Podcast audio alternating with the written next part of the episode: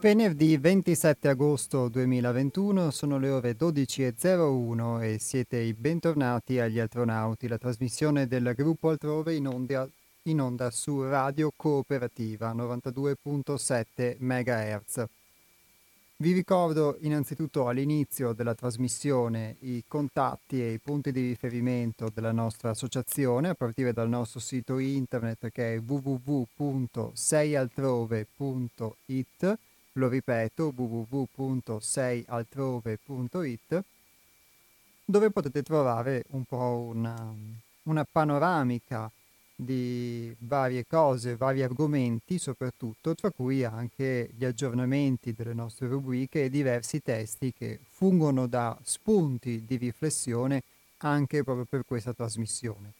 Tra questi c'è anche la possibilità per chi vuole di iscriversi al pensiero settimanale per poter ricevere la domenica mattina uno spunto di riflessione in uh, apertura di quella che sarà poi la nuova settimana e da cui si possono emergere diverse cose, soprattutto se eh, questi spunti vengono talvolta in un, in un momento o in un altro di maggior eh, rilassamento o minore frenesia poter essere letti e quindi talvolta le parole possono richiamarci qualcosa piuttosto che qualcos'altro a seconda del nostro momento.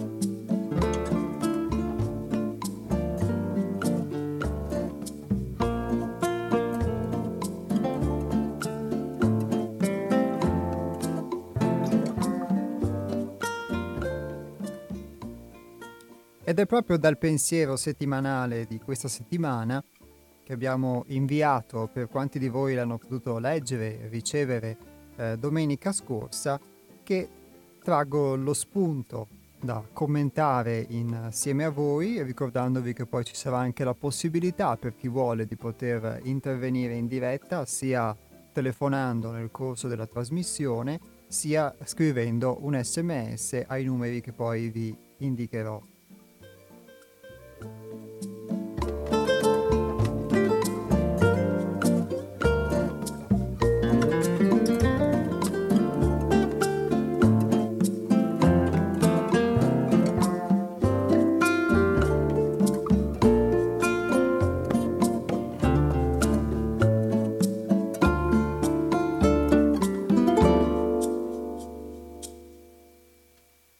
Cultura e civiltà. In un certo senso, la nostra civiltà non è da biasimare. Se la questione sollevata in questo momento storico porterà a una catastrofe. Potremmo invece dire che ha svolto bene il suo lavoro. La responsabilità ora è degli uomini e delle donne di cultura che gestiscono i suoi modelli e che potenzialmente sono in grado di costruire nuovi modelli per adattarsi ai nuovi poteri liberati dalle cristallizzazioni della materia.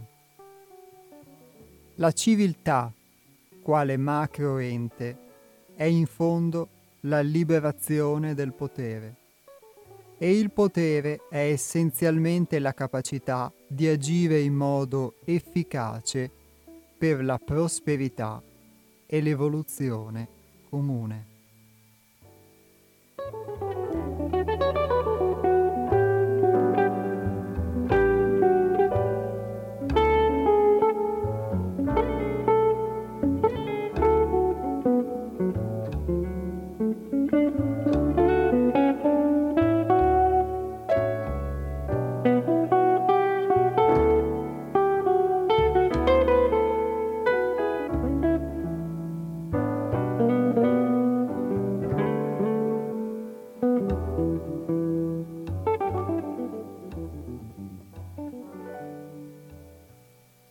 Potere di per sé non è né giusto né sbagliato, né buono né cattivo, né costruttivo né distruttivo. Ciò che gli conferisce un carattere o l'altro è la natura dei suoi modelli e delle persone che li gestiscono. Se questi controllori non riescono a crescere in coscienza fino ai nuovi requisiti imposti dai nuovi poteri disponibili, diventano inclusivi e nemici dell'evoluzione umana.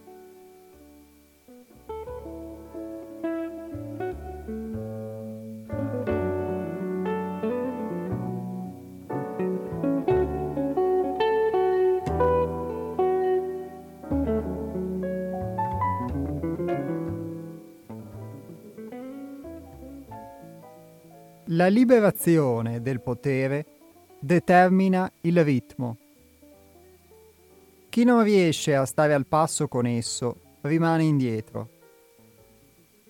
Quando un'intera società rimane indietro e i suoi leader cercano disperatamente di forzare il potere emergente dell'essenza in motori inadeguati, questa società può disintegrarsi indipendentemente dal fatto che i leader siano ben intenzionati e i loro seguaci buoni cittadini con le migliori intenzioni.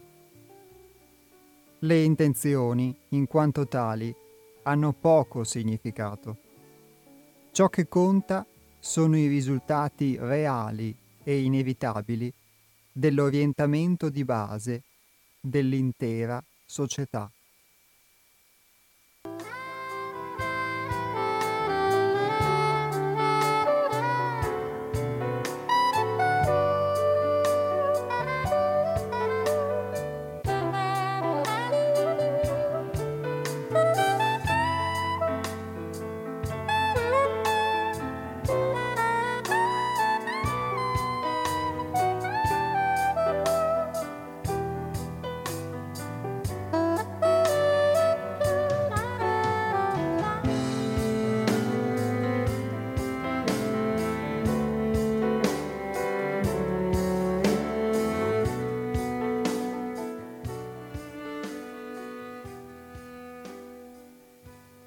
Se la nuova cultura è in grado di fornire modelli che si adattano ai nuovi poteri, siano essi materiali o psichici, attualizzando le potenzialità dell'uso umano insite in essi, la cultura è valida.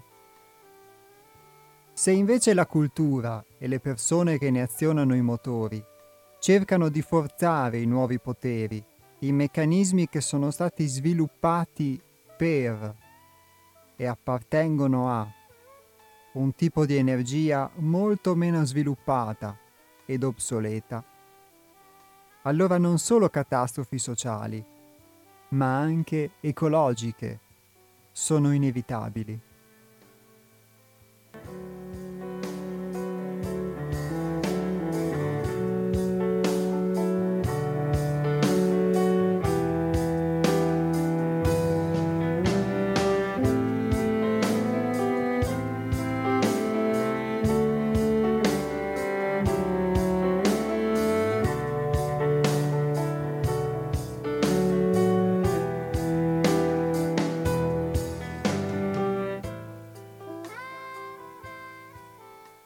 Problema è semplice, chiaro, inevitabile. Non è una questione di sentimento né di idealismo.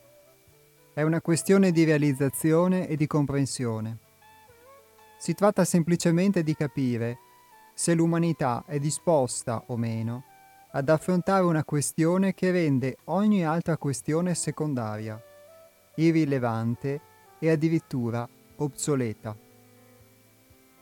La nuova cultura è il germe della nuova civiltà e l'uomo consapevole ne è seme e portatore di futuro.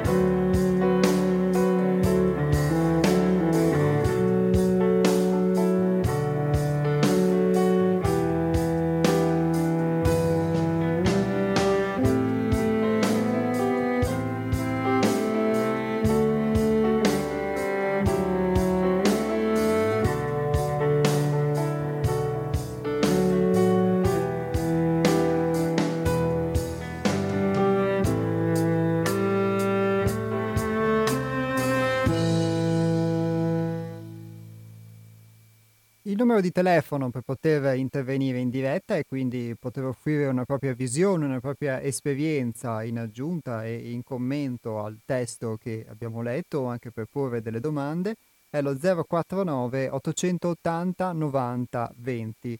Ve lo ripeto, 049 880 90 20. Chi invece preferisse dialogare con la trasmissione in forma di sms lo può fare scrivendo al 345 18 91 68 5. Ripeto anche questo numero il 345 18 91 68 5. E nel frattempo il, una delle cose, dei molti spunti che questo scritto dà, che quello che poi ho osservato è che, come vi dicevo, effettivamente è uno scritto che muta molto il, i suoi contenuti o che i, suoi, i cui contenuti si disvelano effettivamente a seconda del momento in cui, in cui lo leggi, è questo eh, forte richiamo a, al nuovo, alla costruzione, all'edificazione di, di nuovi modelli che di fatto sono i modelli di cui spesso abbiamo parlato nel corso della trasmissione, quindi la possibilità di una, uh, di una nuova umanità che parta però proprio dalla, dalla, nostra esperienza quotidiana, quindi da poter modificare le nostre risposte, i nostri pensieri, le nostre emozioni e edificare con tutto, con tutto lo sforzo, con tutto il lavoro che questo richiede e il sacrificio, il rendere sacro che questo richiede, una, dei modelli nuovi in qualsiasi campo, in qualsiasi ambito dell'esistenza. Qui quello che io vi leggo è un richiamo ad un nuovo molto più profondo, a nuovi modelli, che non possono essere solamente nuovi per essere gli ennesimi, dato che spesso anche voi nella, nel corso delle varie puntate, attraverso i vostri interventi, avete fatto riferimento anche a questo, avete fatto delle domande sull'uomo nuovo, su che cosa sia, e, eccetera. E non può essere nuovo solamente nel senso di successivo al vecchio, ma nuovo nel senso di qualcosa che non è già esistito, esist- che non è già stato sperimentato, che non è già esistito. E certo, per quello che io posso notare su di me è che per poter avere accesso ad un nuovo e quindi accettare anche di transitare per quella che può essere una catastrofe, qui si parla di una catastrofe, di un rovesciamento quindi della, della nostra civiltà, della nostra cultura, per poter accettare una catastrofe bisogna forse eh, aver accettato, e questo soprattutto non è facile per quanto riguarda proprie, la propria esistenza, eh, diciamo personale, aver accettato quanto sono radicate in noi determinate convinzioni e quanto queste costituiscono di fatto poi quella che noi chiamiamo la nostra vita, la nostra esistenza, eccetera. Questa è una cosa che um, che noto, che osservo e quindi la possibilità di eh, edificare qualcosa di nuovo è sicuramente eh, qualcosa che può emergere man mano che aumenta in noi la consapevolezza di poterci, per quanto riguarda me, parlo di me, la consapevolezza di potermi liberare di, di ciò che sono stato, rinunciare a ciò che sono stato, altrimenti l'idea di poter edificare qualcosa di nuovo resta solamente un'idea perché vivo in qualcosa di vecchio, soprattutto se non ne sono consapevole. E di conseguenza eh, posso parlare del nuovo, però agire di fatto costantemente nel vecchio o in, uh, in ciò che sono, o parlare di libertà, ma agire costantemente in un modo che può essere da schiavo, che può essere meccanico, che può essere quindi il contrario della libertà di cui parlo e cui penso. E quello che osservo è che è perfettamente naturale, forse, perché il, è man mano che si prende dimestichezza di fatto con ciò che si è, man mano che concretamente si può sperimentare la realtà su se stessi, che poi si può eh, vedere di fatto eh, ciò in cui si vive il radicamento anche delle proprie convinzioni come la possibilità di, di poter fare qualcosa, effettivamente edificare qualcosa di diverso rispetto proprie, a, ai propri automatismi, ai propri pensieri, alle proprie abitudini. E quindi è man mano che sicuramente si, si procede in questa direzione che poi si può anche aspirare a qualcosa di, di nuovo, perché si vede quanto radicato in noi è, tra virgolette, il vecchio. E la cosa bella, dopodiché lascio diciamo, spazio a voi e alle vostre considerazioni, la cosa molto bella che qui mh, mm, leggo che si esprime è proprio questo riferimento forte al potere che non viene visto come può essere visto normalmente quando si parla del potere, quindi il potere come qualcosa che sovrasta, qualcosa che è più forte di noi, quindi qualcosa che ci opprime di esterno, o il potere come qualcosa invece da ricercare per usare a nostra volta per poter esercitare, non si sa bene in che modo, comunque qualche cosa di esterno, sia che siamo noi a ricercarlo e ad allearci con questo potere, sia che siamo noi invece a subirlo o ad esserne nemici però il potere qui viene espressamente definito, il potere viene definito come essenzialmente la capacità di agire in modo efficace per la prosperità e l'evoluzione comune. Quindi un potere che non è una capacità di agire meramente o solamente egoistica, ma proprio molto più uh, possiamo dire evoluta, consapevole, quindi di agire per la prosperità e l'evoluzione comune. Certo, guardando ai nostri piccoli egoismi quotidiani eh, può essere un sogno, però credo che questa cosa sia possibile anche perché eh, ho visto la dimostrazione di come questo potere possa esprimersi e quindi eh, quello che io vi leggo in questo testo, in questo spunto, è che anche la costruzione di nuovi modelli, o come si dice qui, le personalità di cultura che dovranno sovrintendere all'edificazione di questi nuovi modelli, o i eh, controllori dei, dei vari modelli nel momento in cui non si allineano a questo tipo di potere, un potere che agisce in modo efficace per la, per la prosperità e l'evoluzione comune, quindi che lo fa, non che dice di farlo, di, inevitabilmente non risulteranno in linea con, con queste possibilità evolutive del, per l'umanità, con, questo,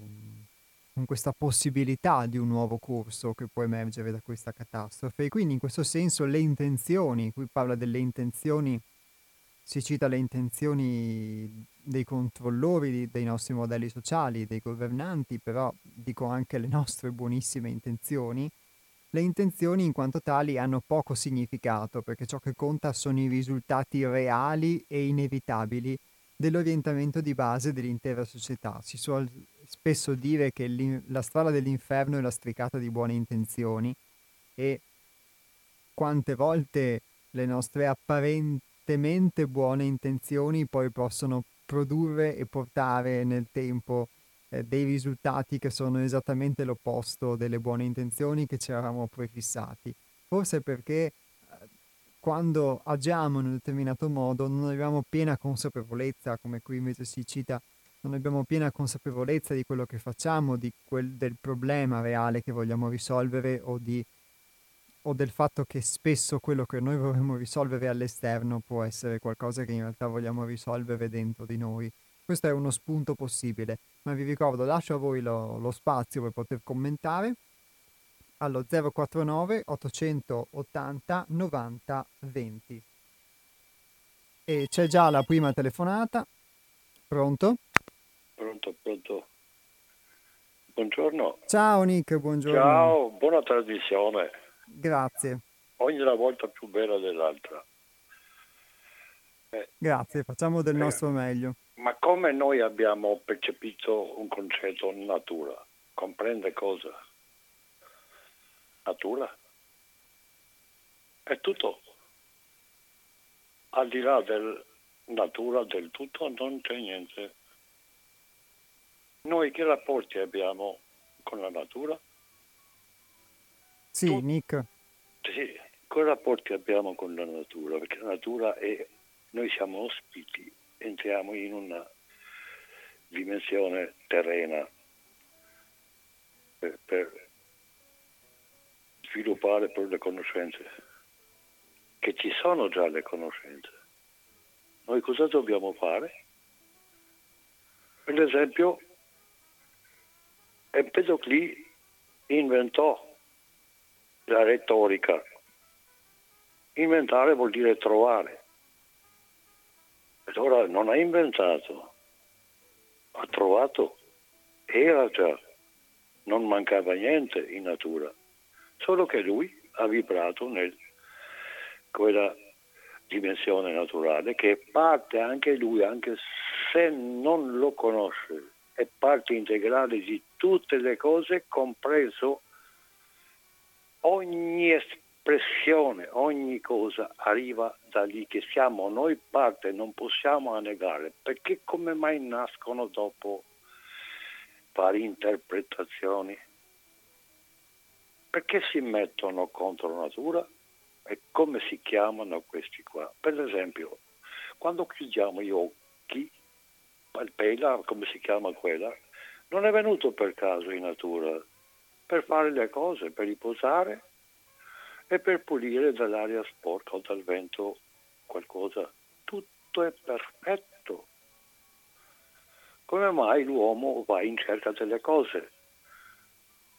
Acquisisce le esperienze, non può essere contro natura. Contro natura è malvagità, non conoscenza. E perché crede che conosce le cose, va bene, insiste per le cose che conosce, ignora che non conosce, ignorare di ignorare vuol dire demenza totale, non vuol dire cervellaccio e testa, perché è dotato con attività intellettuali, cioè intelletto, intelligenza che non ha niente a che fare con il corpo fisico e organi noi ancora viaggiamo e gli fanno domanda da dove nasce il pensiero, ti girano il cervello sinistra e destra. Logica è nella testa, ma il pensatore che produce il pensiero sarebbe cosa? Va in pensione o va dall'altra parte intorno? È un suo organo che gli dice cosa deve fare perché sviluppa miliardi di neuroni al secondo e lui non ha bisogno di pensare fa delegare proprio l'anima e soma, eh, psiche la soma, soma è il corpo fisico, l'unione tra il morto, il corpo è morto se non entra l'anima. L'attività intellettuale rientrano quando il corpo è finito la sua crescita, verso non c'è una precisione, no? 21 anni, tutto, ognuno è differente dall'altro. Come fanno umanità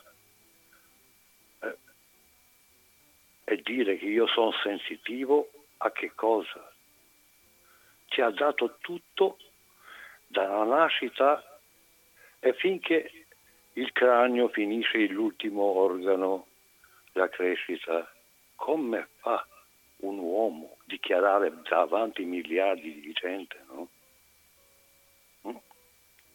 Beh, Nick, no. hai posto no, no, diverse... No, ho detto che e anche hanno inventato Big Bang prima del vuoto, hanno inventato di tutto. L'ultima invenzione che hanno fatto, i due elementi più importanti, acqua e fuoco, hanno la memoria, hanno detto, anche se le ho dato le prove, dicono non comment, perché eh, viaggia proprio un'nozione, una notizia che è falsa, ma falsa veramente. Chi è dotato con intelletto da tutti gli esseri prendiamo il cosmos, Terra è tutto che Terra non ha avuto mai nemici, in qualsiasi caso, anche il corpo fisico ha finito la sua evoluzione. La concetti, come dicono salviamo la Terra? Com'è possibile una roba simile? Ma deve avere un nemico. L'unico potere che hanno, il potere che dici che hanno inventato anche il illuminismo, vuol dire che hanno, l'intelletto ha subito un'impronta, ma si chiamano iniziazione. L'illuminato non esiste, l'uomo forte non esiste.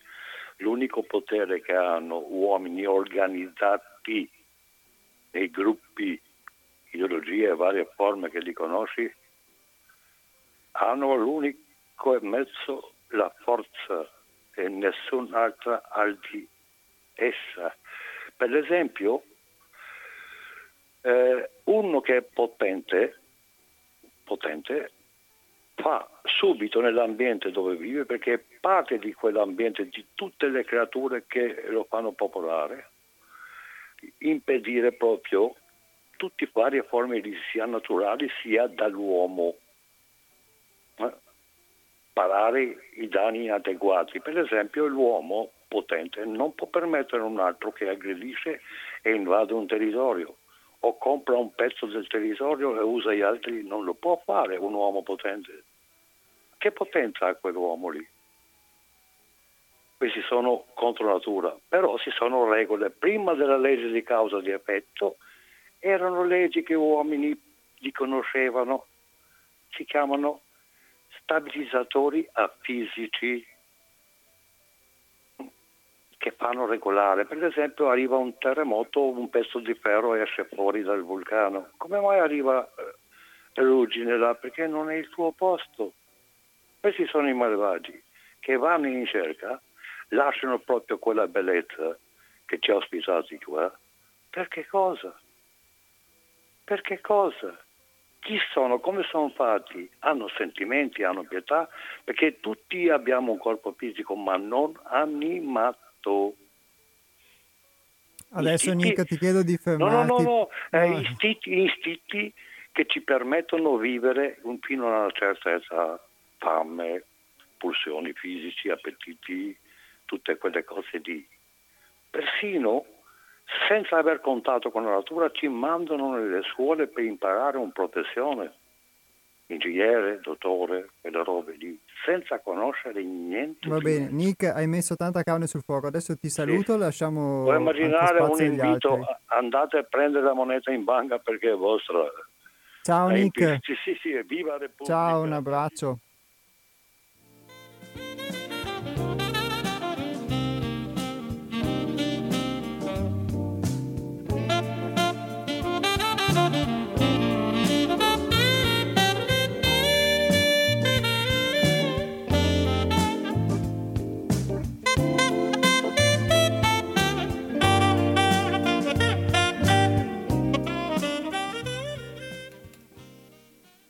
Allora, tra le varie domande che ha posto Nick, eh, diciamo cercando di seguire un po' il filo del suo ragionamento, perché Nick mette insieme tante cose e tanti elementi, sicuramente questo aspetto del rapporto con la natura che ha citato è, è molto interessante. Ovviamente anche la domanda che lui ha posto alla fine, la, la provocazione se può essere possibile un insegnamento, un'educazione che non tenga conto della natura e quindi per cui sia totalmente astratta. E io mi unisco a questa cosa perché a, a questa provocazione perché di fatto questo non vale solamente per le scuole o per le università, per quanto sia naturale il fatto che, se, che possa accadere che purtroppo naturale oggi nella nostra cultura effettivamente che uno possa anche fare l'ingegnere, l'architetto, eccetera, ma non avere effettivamente, concretamente, eh, i piedi per terra e quindi una cognizione reale di quello che va a fare. E così può essere per qualsiasi altra cosa, per qualsiasi altra professione. Può è, paradossale se pensiamo alla, alla natura delle cose, però mi rendo proprio conto di questo e questo modo di essere, questo modo di pensare, di poter essere astratti dalla realtà è una cosa che conosco molto bene per quanto riguarda la mia esperienza e eh, credo che connoti molte non solo professioni ma anche attività umane nella nostra società ed è sicuramente un elemento di cui tener conto anche, tant'è che si cita nel testo l'aspetto anche non solo delle catastrofi sociali, ma delle catastrofi e- ecologiche come qualcosa di inevitabile.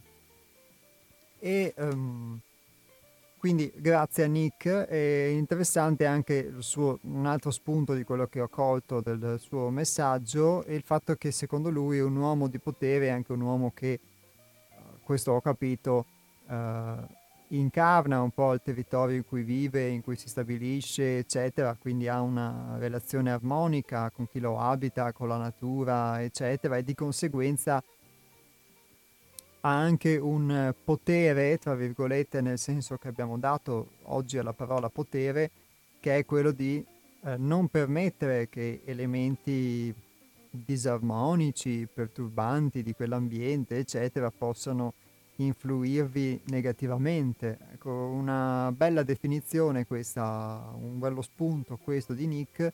Sicuramente poi um, credo che tutto quello che possiamo in qualche modo immaginare o, o, o pensare possa eh, essere anche qualcosa che possiamo realizzare. Il, ovviamente bisogna toccare con mano, secondo me, ciò che si è e, e concretamente prenderne atto, credo, come, come primo approccio, perché altrimenti rischiamo di di dire tante cose che poi però di fatto nella nostra vita quotidiana eh, restano, restano parola morta o possono restare spunti per altre persone, però eh, poterle applicare su se stessi poi è la cosa più, più concreta e ovviamente con più difficoltà.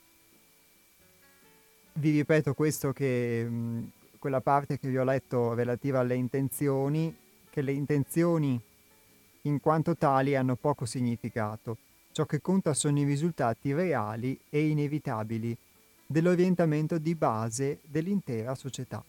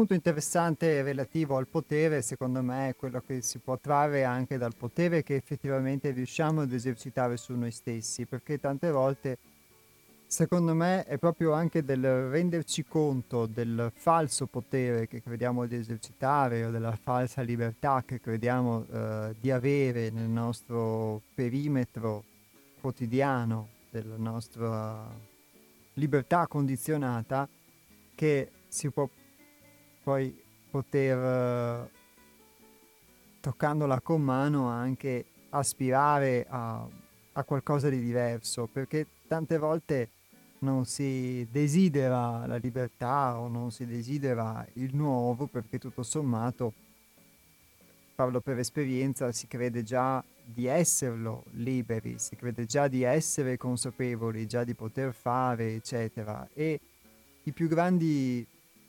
insegnamenti che ho ricevuto finora attraverso l'esperienza che ho vissuto al gruppo, che ho vissuto con Hermes, che ho vissuto nelle varie fasi dell'esperienza di altrove, sono stati proprio quelli che mi hanno permesso di prendere contatto con ciò che credevo di essere, ma che di fatto non sono affatto, con quello che sono realmente. E fino ad ora eh, nonostante le possibili resistenze o nonostante i possibili attriti, ho ho sempre avuto modo di, di trarne giovamento, di trarre giovamento dal riconoscere dei limiti, dal riconoscere dei difetti e dei modi di comportarmi nei quali altrimenti costantemente resterei identificato senza alcuna possibilità di potervi evadere. E quindi talvolta è proprio dal riconoscimento, secondo me, del, della propria condizione di non libertà che si può poi a, aspirare ad una possibile libertà. E la parola catastrofe sicuramente è una parola che può anche suscitare sotto certi aspetti paura, perché noi siamo abituati ad usarla in senso negativo come molte parole.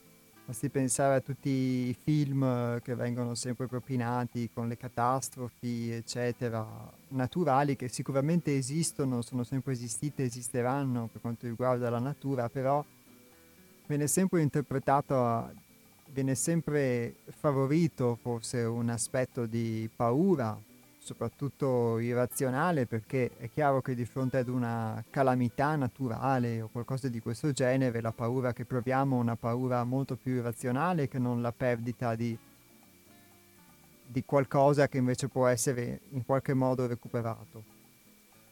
E eh, però da quello che io ricordo dalle mie reminiscenze scolastiche, la parola catastrofe significa semplicemente rovesciamento e avveniva nella tragedia greca quando c'era il rovesciamento della situazione, il rovesciamento di una trama e avveniva quella che era la catastrofe. Non lo so perché non sono un linguista, quindi non so come mai noi utilizziamo questa parola oggi per indicare soprattutto quelli che possono essere i cataclismi o, tra virgolette, le condizioni estremamente negative. Ma di per sé la catastrofe resta quello che quello che è un rovesciamento.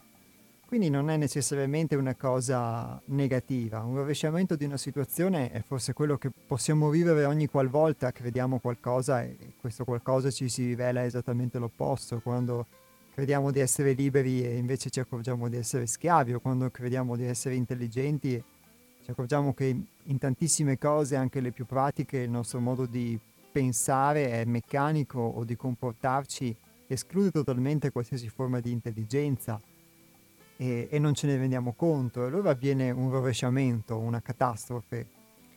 E quindi forse auspicare un possibile rovesciamento è forse auspicare proprio questo, una presa d'atto della realtà, senza la quale poi non si può edificare qualcosa di realmente nuovo.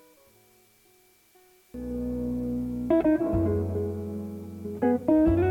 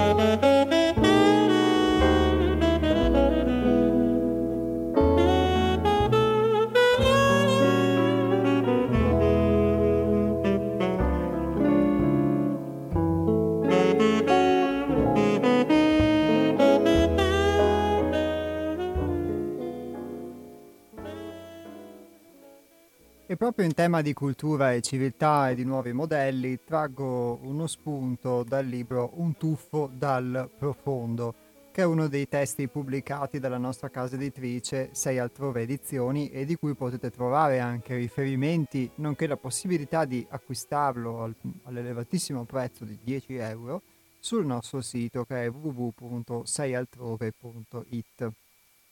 E leggo queste righe che secondo me sono perfettamente complementari al, all'ispirazione letta all'inizio della puntata.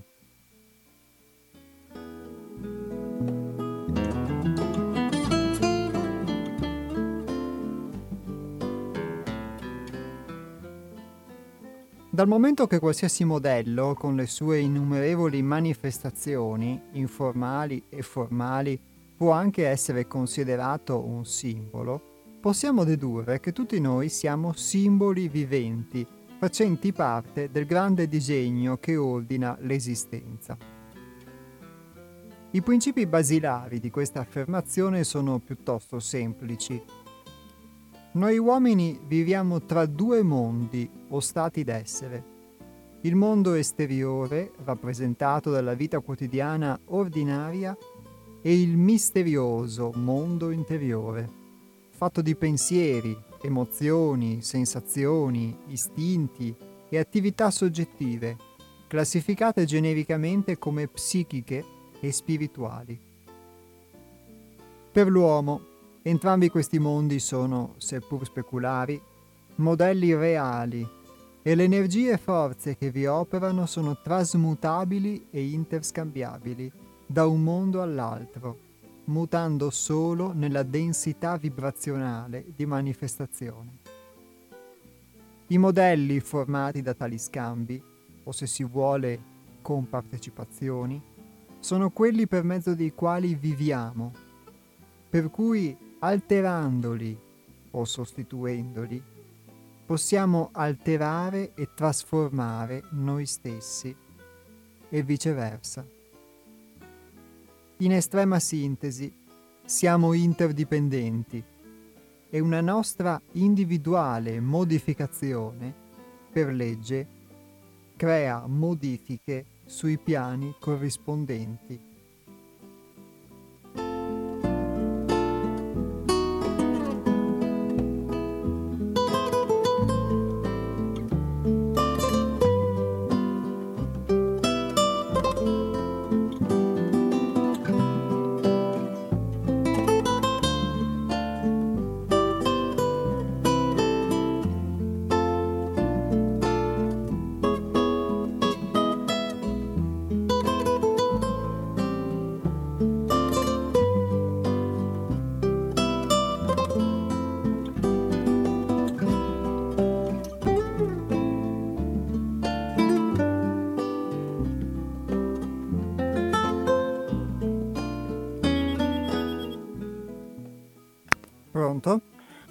Sono Antonio, buondì, ciao. Buondì Antonio, Buongiorno. ben trovato.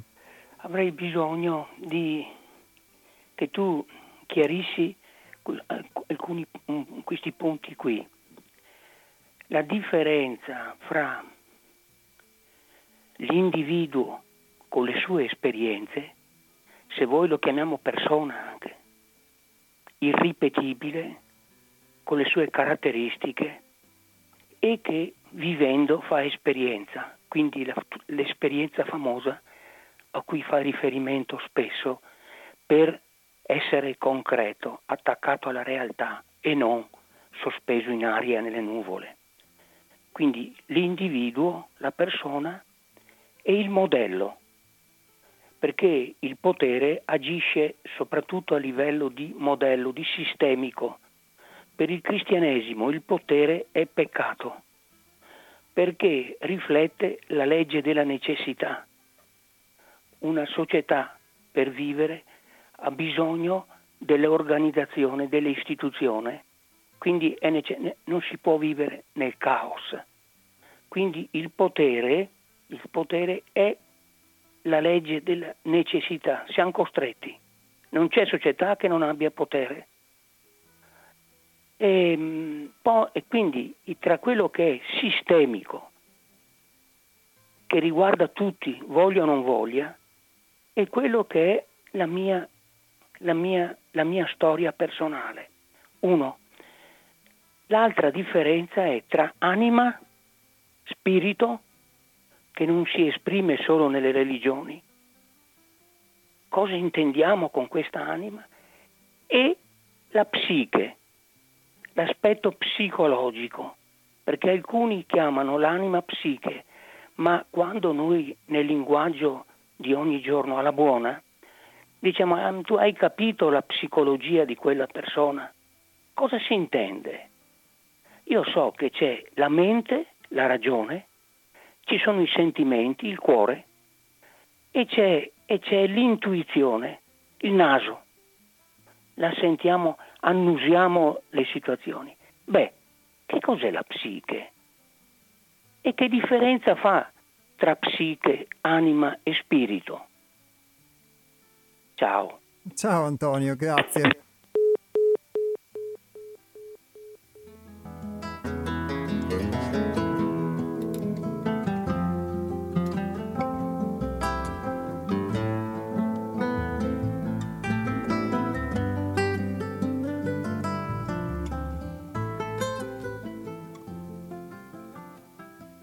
Antonio ha posto delle domande molto serie quindi lo ringrazio. Uh, posso provare a rispondere alla prima, alla seconda adesso valuto perché ovviamente, come vi dicevo, poi ognuno ha anche la sua competenza e la sua esperienza poi per poter parlare delle, delle cose.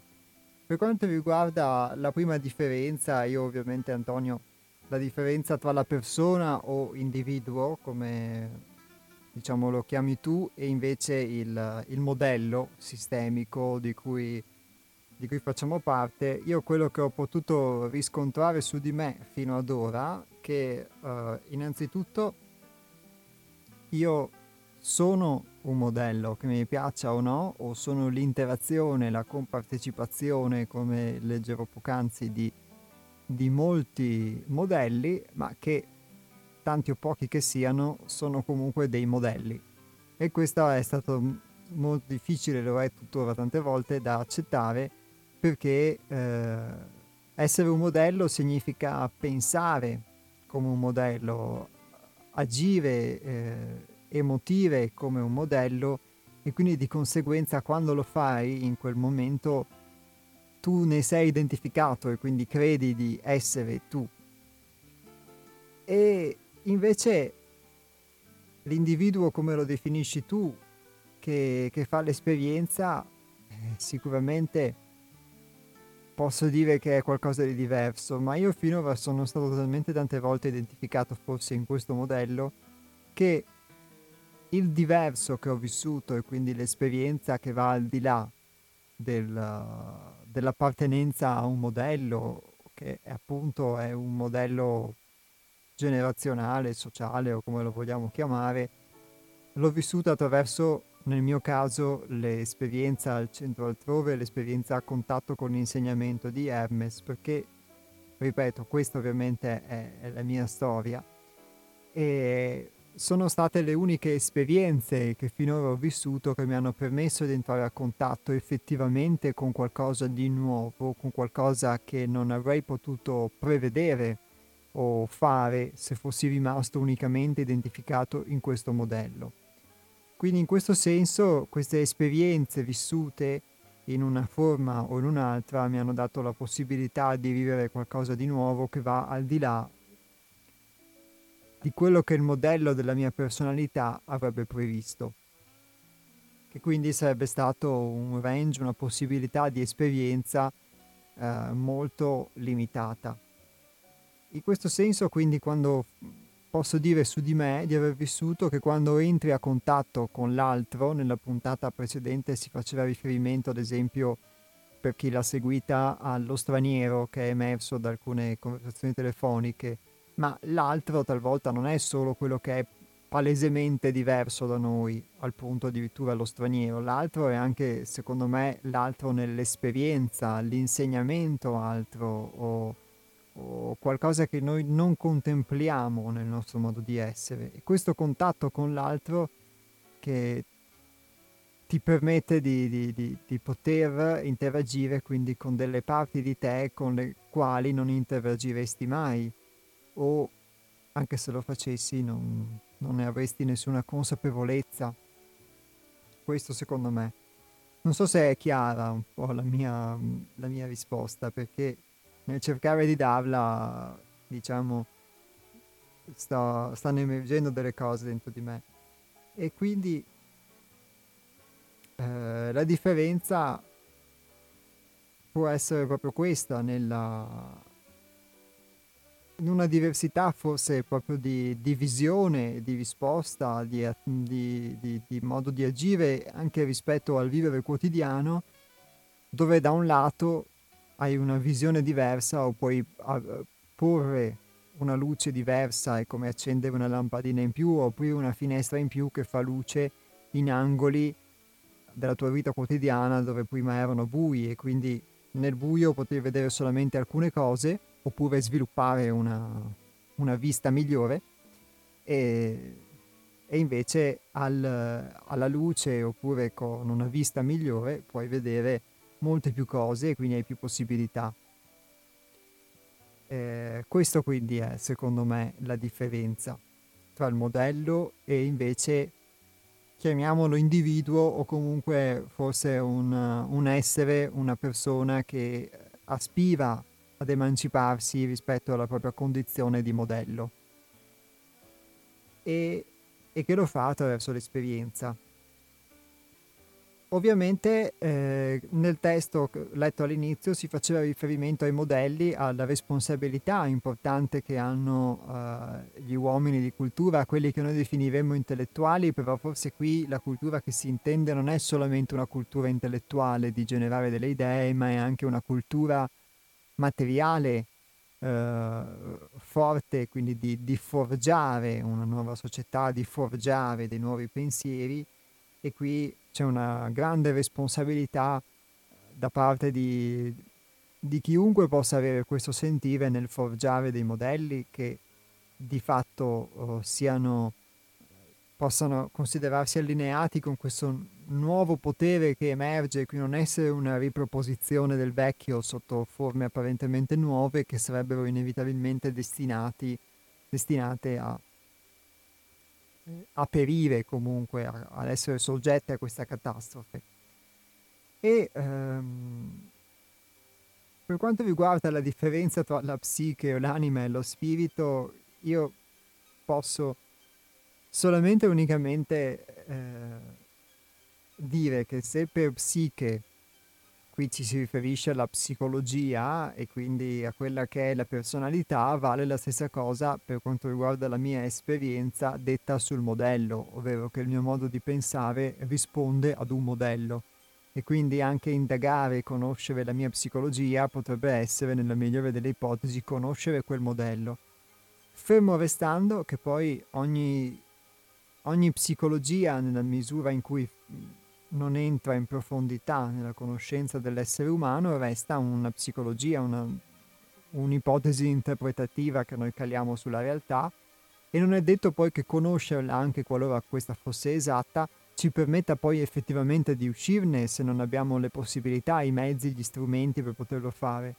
Io posso conoscere il fatto di essere rinchiuso dietro delle sbarre, ma non avere concretamente dei grimaldelli, delle, dei mezzi per poter buttare giù il muro o, il, o, o le inferriate di queste sbarre o, o, la porta blindata di fatto. E la differenza forse quindi tra una psicologia in senso più ordinario, anche nella migliore, la migliore delle psicologie, e quella che è una, una possibilità di crescita, di evoluzione, una, prima si citava l'aspetto dell'iniziazione, è per quanto riguarda la mia esperienza proprio questo, poter entrare in contatto con, dei, con delle possibilità concrete, con dei mezzi per poter anche nel piccolo allargare le inferriate della propria prigione. Non rispondo così ovviamente nel dirti questo alla domanda sulla differenza tra anima e spirito e psiche, mi limito solamente a dire che se la psiche a cui tu ti riferisci è questa, è sicuramente una parte della realtà e non risponde a tutte le esigenze, la sua conoscenza non risponde sicuramente a, a, a tutte le esigenze e le necessità che permettono all'uomo veramente di, es- di poter eh, aspirare ad essere libero, ad essere autentico, secondo me. Per quanto riguarda l'anima o lo spirito, per il momento non, non rispondo alla tua domanda perché non, eh, non lo so, confesso in modo sincero e concreto che posso pensare all'anima come a qualcosa che sovraintende sicuramente alle nostre esperienze e che possa e che può al di là di quelli che sono i giudizi e i comportamenti della nostra personalità arricchirsi attraverso le esperienze che vive qualsiasi sia la sua colorazione. Ovviamente è un'ipotesi, non, non so dirti però quale differenza possa effettivamente esserci tra anima o spirito, perché potrei fare un, formulare un'ipotesi filosofica e quindi, come nel caso della psicologia, dover calare sulla realtà una, una tela mentale di cui non ho fatto esperienza.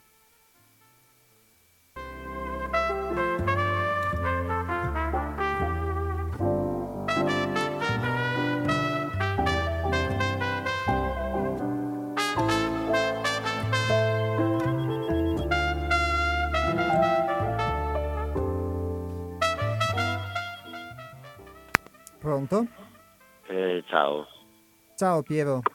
Eh, ciao, mi riconosci. eh, sono Iapos. Sai, sai che ho mille difetti, però sono sfacciatamente sincero. Eh, mi piace ascoltarti. Grazie. Perché cioè, la racconti in modo accademico e pratico, cioè alterni sempre concetti con percorribilità, realizzazione. Eh, io parecchi, mh, mm, parecchi no, parecchi no, ho qualche amico che così si lancia in, in postulati così magari un po' elaborati e, non belli come, come i tuoi, però insomma decenti e è bello ascoltare. Poi però eh, molto, molto miseramente io dico, tu leggi questo testo, questo testo di analisi dell'anima, della vita, del, della, della sorte umana da quando ci siamo alzati in piedi. Mm.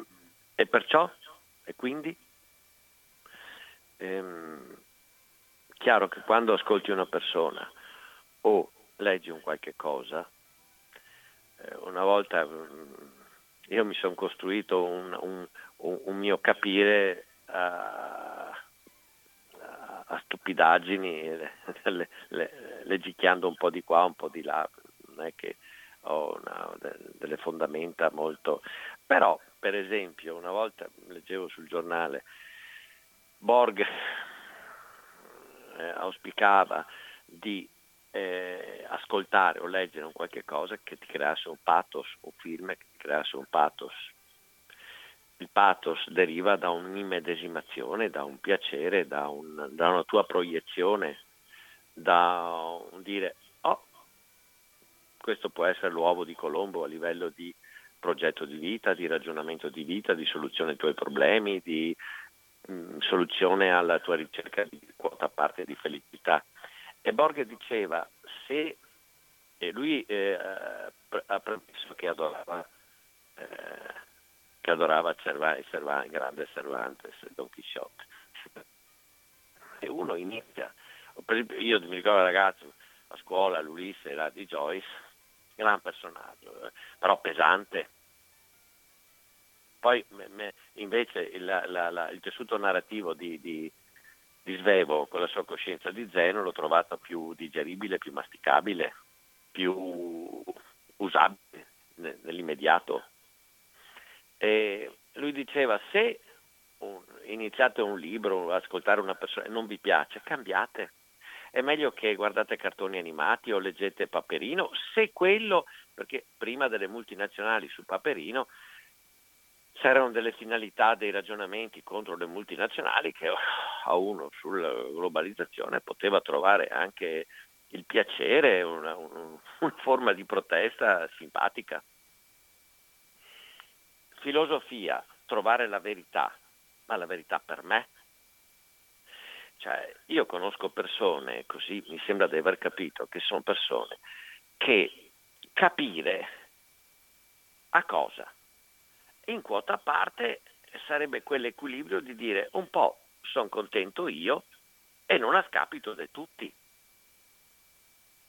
Quando uno ha cazzeggiato tutta la vita a fare un lavoro che tutto sommato Mm, potrebbe essere anche fuffa, non lo ammetterà mai neanche sotto tortura e, e, e, e si chiappa 3, 4 mila, 5 mila euro di pensione, quello si guarda allo specchio, è chiaro che si prende per, per, i fondelli, si racconta un sacco di bugie, perché nella società è lui che in quota parte ha creato quei bambini che ci fa vedere in televisione con le mosche alla fame.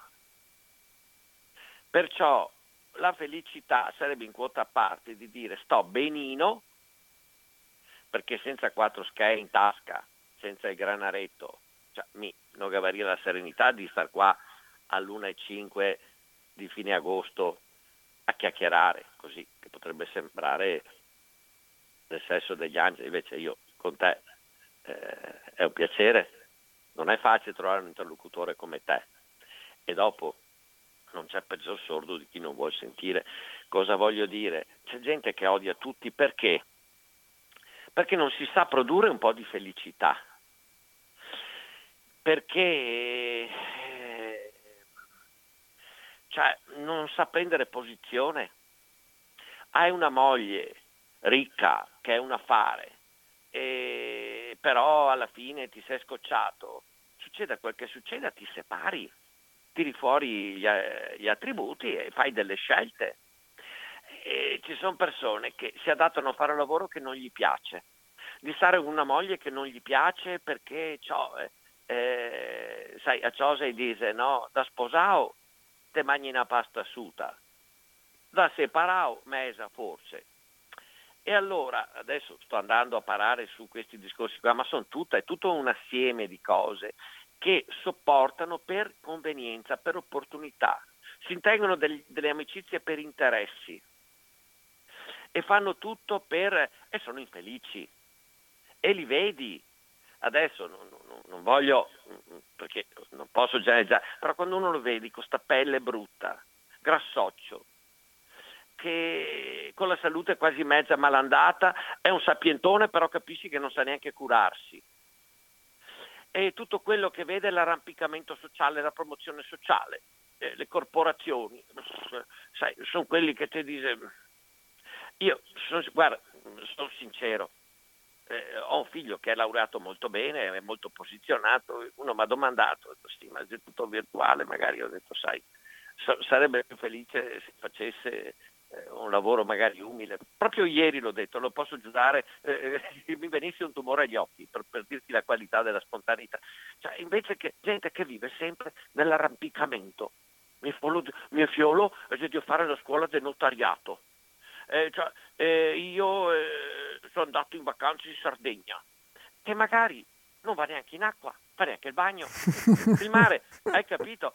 E chiaramente, e dopo ti dice, oh, eh, tu la gioventù adesso ha fatto tutto il rub, laser, tutti eh, eh, drogati, quei camper, questi, i camper, chi gli... Cioè, ci sei tu che sento che sei una voce giovane e stai ascoltando me, altre persone che sono, voglio dire, non, che siamo proprio leggeri, eh, di pazienza, voglio dire, come ballare il twist sulle palle e ascoltarmi, perché eh, non ho una, una, capacità proprio espositiva, sai, sarò de, de sintesi, sarò breve, d'ore, per dirti quattro minchiate, però perlomeno chiacchierando 5 minuti ti do un po' il quadro del pensiero che magari può essere anche utile a delle persone perché io quello che sono diventato sono stato rubando le idee, ascoltando, perché quando sento, eh, quando sento te, cioè, ti ascolto, non è che mi metto a, a cazzeggiare, mi metto in, in religioso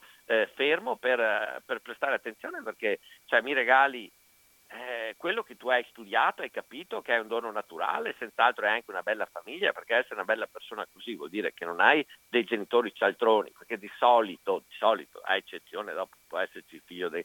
Eh, per parlare così hai una persona con un piccolo vissuto che l'hai fatto germogliare bene in positivo.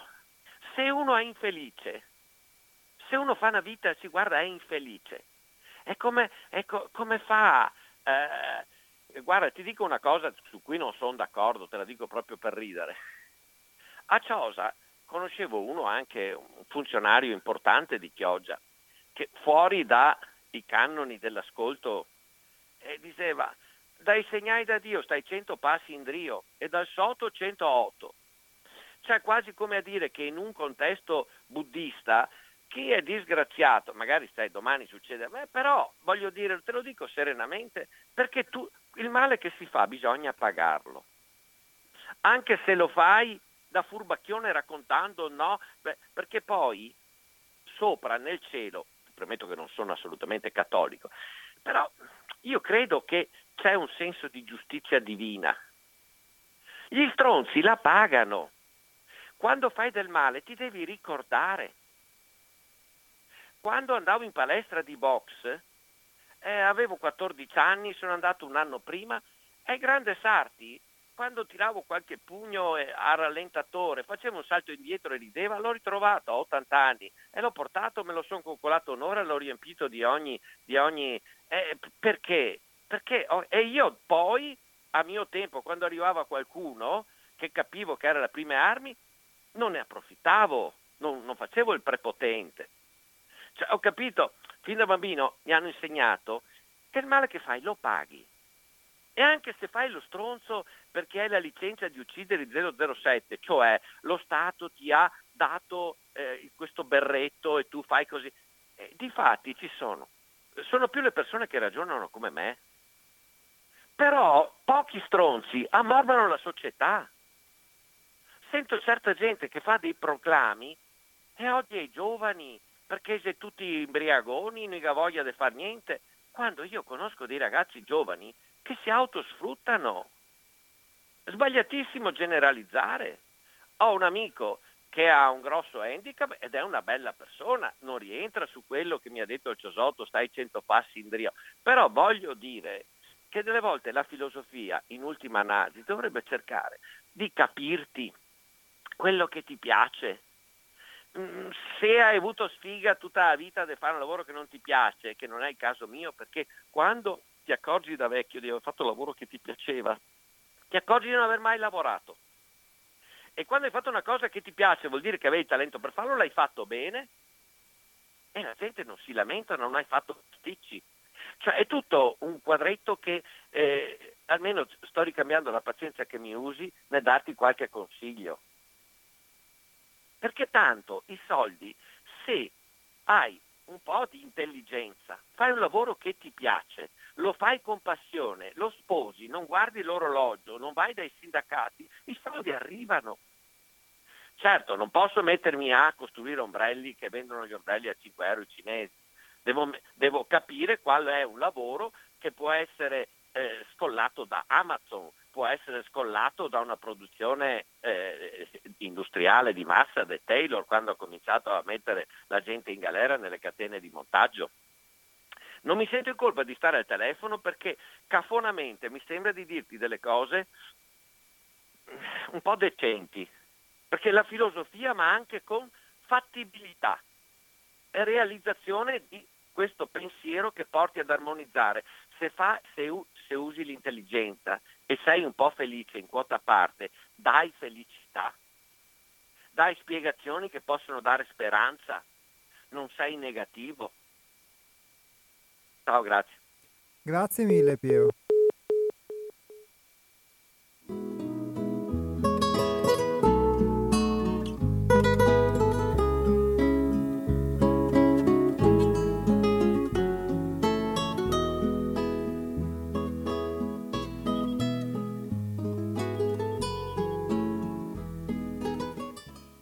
Pronto?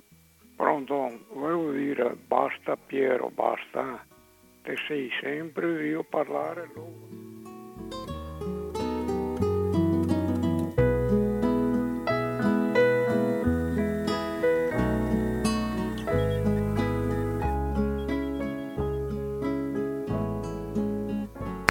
Pronto?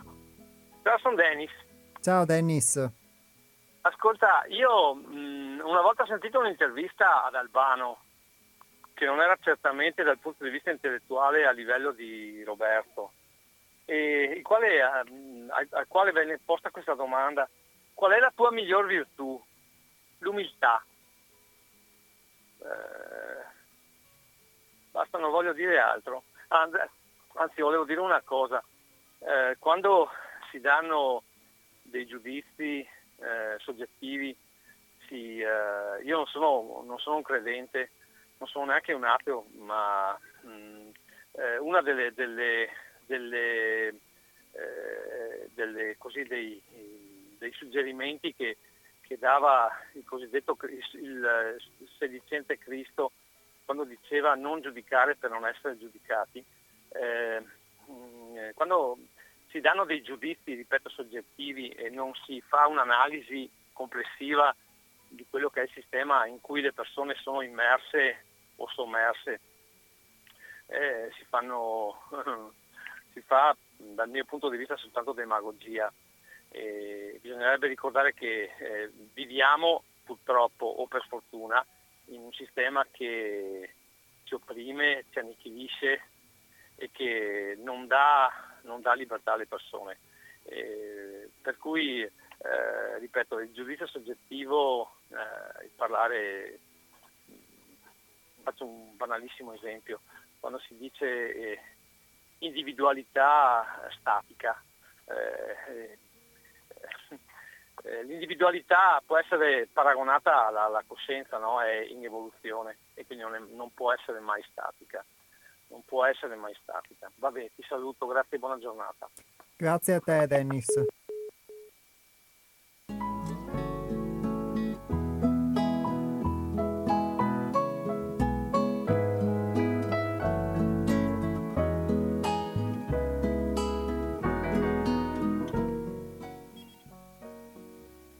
Pronto?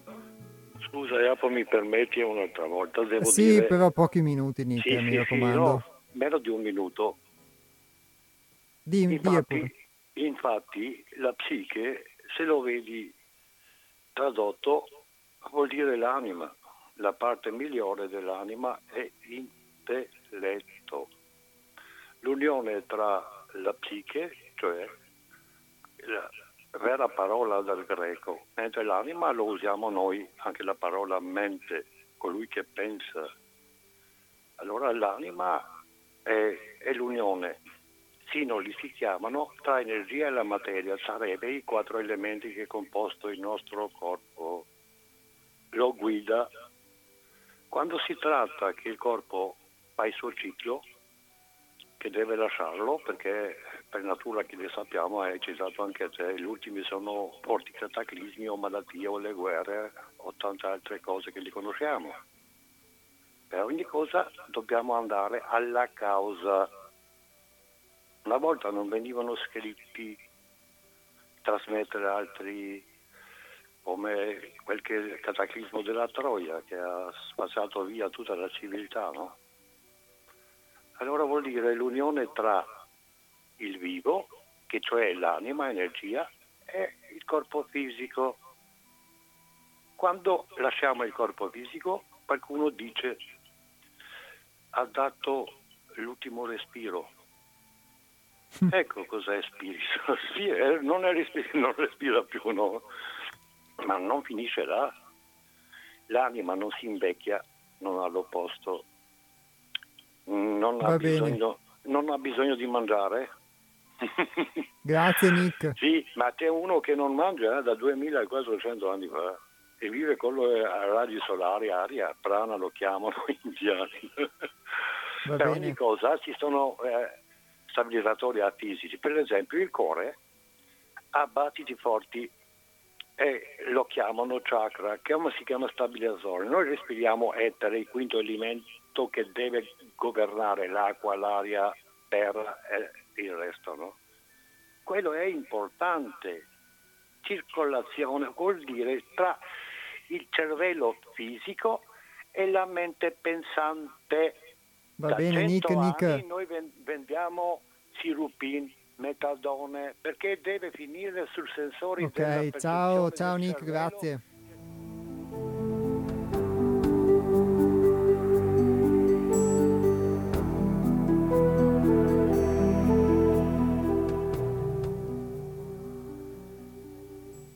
Allora, Nick ha, ha, risposto alla domanda di, di, Antonio a modo suo, quindi grazie Nick. E, ehm, quello che io non, non volevo fare per non, come vi dicevo, calare appunto un'interpretazione mentale, perché non me ne voglia Nick, ma quantunque ovviamente uno possa eh, dare credito ai filosofi dell'antichità o dell'antica Grecia, Nick spesso cita Aristotele, eccetera, e avere anche, vedere in, in loro dei punti di riferimento, dei modelli, dato che si parlava appunto di modelli, però eh, comunque mh, nella misura in cui secondo me non, non, si mettono in pratica resta una filosofia che poi, per dirla come diceva Piero prima nel suo intervento, poi bisogna verificarne l'effettiva fattibilità. Quindi diciamo Nick ha completato il quadro, è vero che psiche eh, era il termine che veniva usato per anima, quindi non dovrebbe eh, neanche esserci questa distinzione che noi facciamo forse nella lingua, perché eh, psiche era l'anima, ma eh, poi c'era pneuma che era sicuramente lo spirito eh, noi usiamo per pneumatico qualcosa che non vuol dire spirituale ma è qualcos'altro come parola e quindi sicuramente spirito era il, il respiro, la flatus, il pneuma, però eh, diciamo questo ci dimostra come le parole nel loro significato arcaico, sicuramente nel loro modello, poi si sono gradualmente deformate e modificate.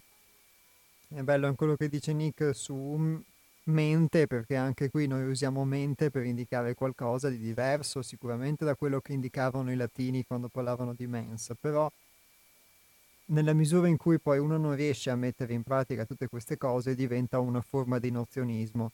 E eh, ringrazio molto Piero perché al di là degli apprezzamenti che ha fatto alla trasmissione, ehm, questo spirito pratico è di fatto quello che eh, ci guida, perché senza, è proprio dalla, dalla, pratica vissuta che nascono gli scritti anche che vi leggiamo nel corso delle trasmissioni ed è da, da questo poi che possono nascere le considerazioni che, che vengono fatte in radio e altrimenti eh, non essendo vissute sarebbero solo teoria e quindi arricchiremo molto sicuramente la nostra mente, la nostra nozione, le, ci arricchiremo di nozioni interessanti, sicuramente anche utili, ma poi il senso è poter portare una testimonianza che è possibile anche eh, conoscersi innanzitutto e per quello che si è realmente e da qui poter avere l'aspirazione a cambiare.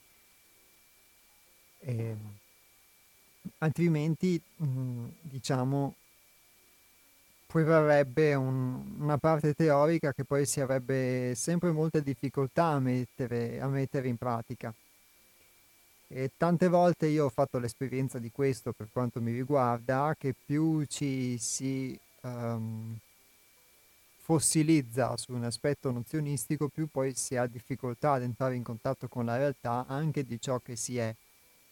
E quindi la nostra mente fantastica, eccetera, eccetera, ma poi di fatto eh, la stessa mente che ci permette di fantasticare, di poter raggiungere queste vette, però è quella anche che ci astrae dalla realtà, che ci distrae di fatto dalla presenza concreta. Quindi forse le cose possono essere anche come dice Nick, però di fatto il, noi viviamo qui in questo mondo fisico e con questo mondo tutti i giorni possiamo o dobbiamo fare i conti.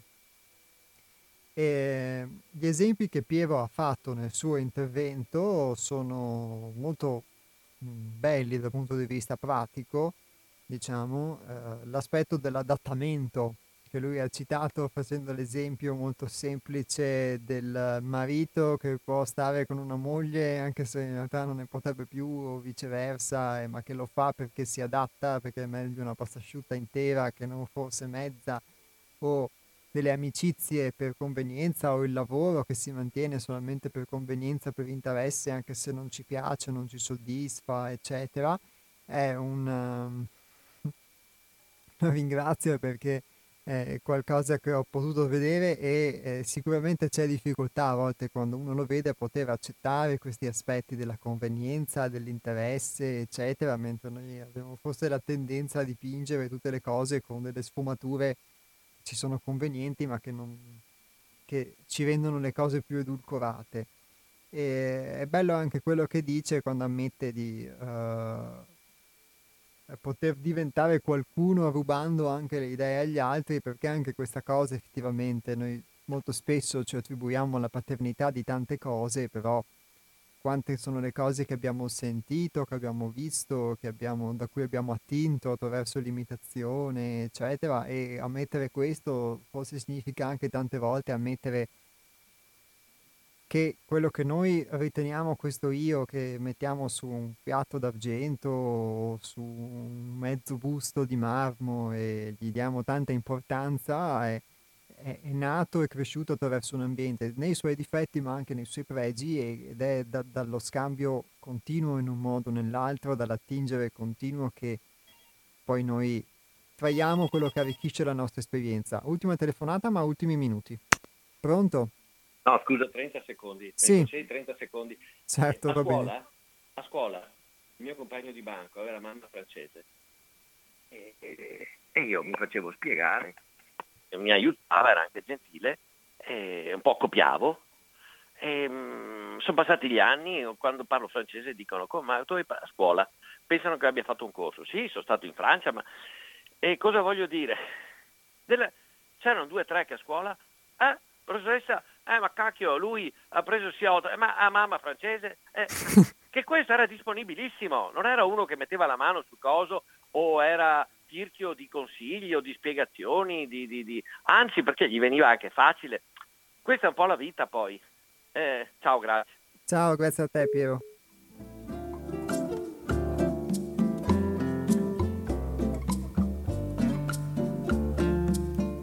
Sì, devo dire che una delle cose che ho vissuto sulla mia pelle è stato forse proprio l'aspetto opposto a quello che descrive Piero, e lo ammetto, cioè la, la chiusura che non ti permette in realtà di attingere dalle esperienze di poter imparare, eh, perché è vero sicuramente che noi non attingiamo solamente cose positive, però ne attingiamo anche se abbiamo un filtro di positive e ho visto che quello che mi impediva tante volte di poter apprendere e quindi anche di fare determinate cose eccetera però di non imparare proprio sull'aspetto pratico mi accade ancora in realtà anche se parlo al passato mi accade molto abitualmente è proprio la mia non capacità di pormi in modo propensivo proprio nel poter apprendere. Io ringrazio molto Piero per questo spunto che mh, tengo in considerazione perché è qualcosa che ho potuto verificare e essere vero, quindi forse anche la nostra capacità di cambiare determinati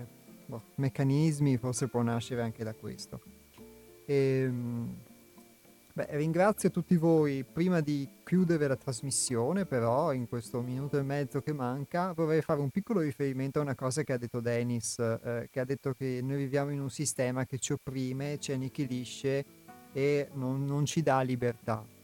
Sicuramente questa cosa da un suo punto di vista può essere vero, è quello di cui parliamo, alla fine è proprio la civiltà di cui si prospetta una possibile eh, catastrofe, un possibile rovesciamento, anche in senso proprio positivo, però quella che ha espresso Dennis, io mi ci riconosco molto nel mio vissuto, è, è, comunque un'idea in cui si attribuisce all'esterno, una visione in cui si attribuisce all'esterno la possibilità di, di opprimere, di annichilire o di darci la libertà e credo che nella misura in cui si dia questa possibilità, la possibilità a qualcosa di esterno di darci la libertà o di opprimerci o di annichilirci, eh, stiamo forse cedendo il nostro potere all'esterno anziché poterlo, poterlo usare.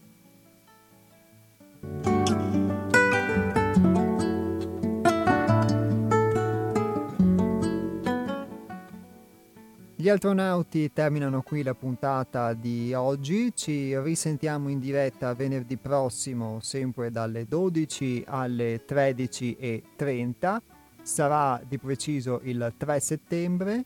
Vi ricordo il sito internet del centro altrove che è www.seialtrove.it, scritto tutto attaccato, tutto in lettera, dove potete trovare i podcast con le registrazioni delle varie puntate oltre che sul sito di Radio Cooperativa, che è radiocooperativa.org, e molto molto altro, tra cui anche i nostri libri e le nostre attività. Un saluto a tutti e un buon proseguimento all'ascolto delle trasmissioni di Radio Cooperativa.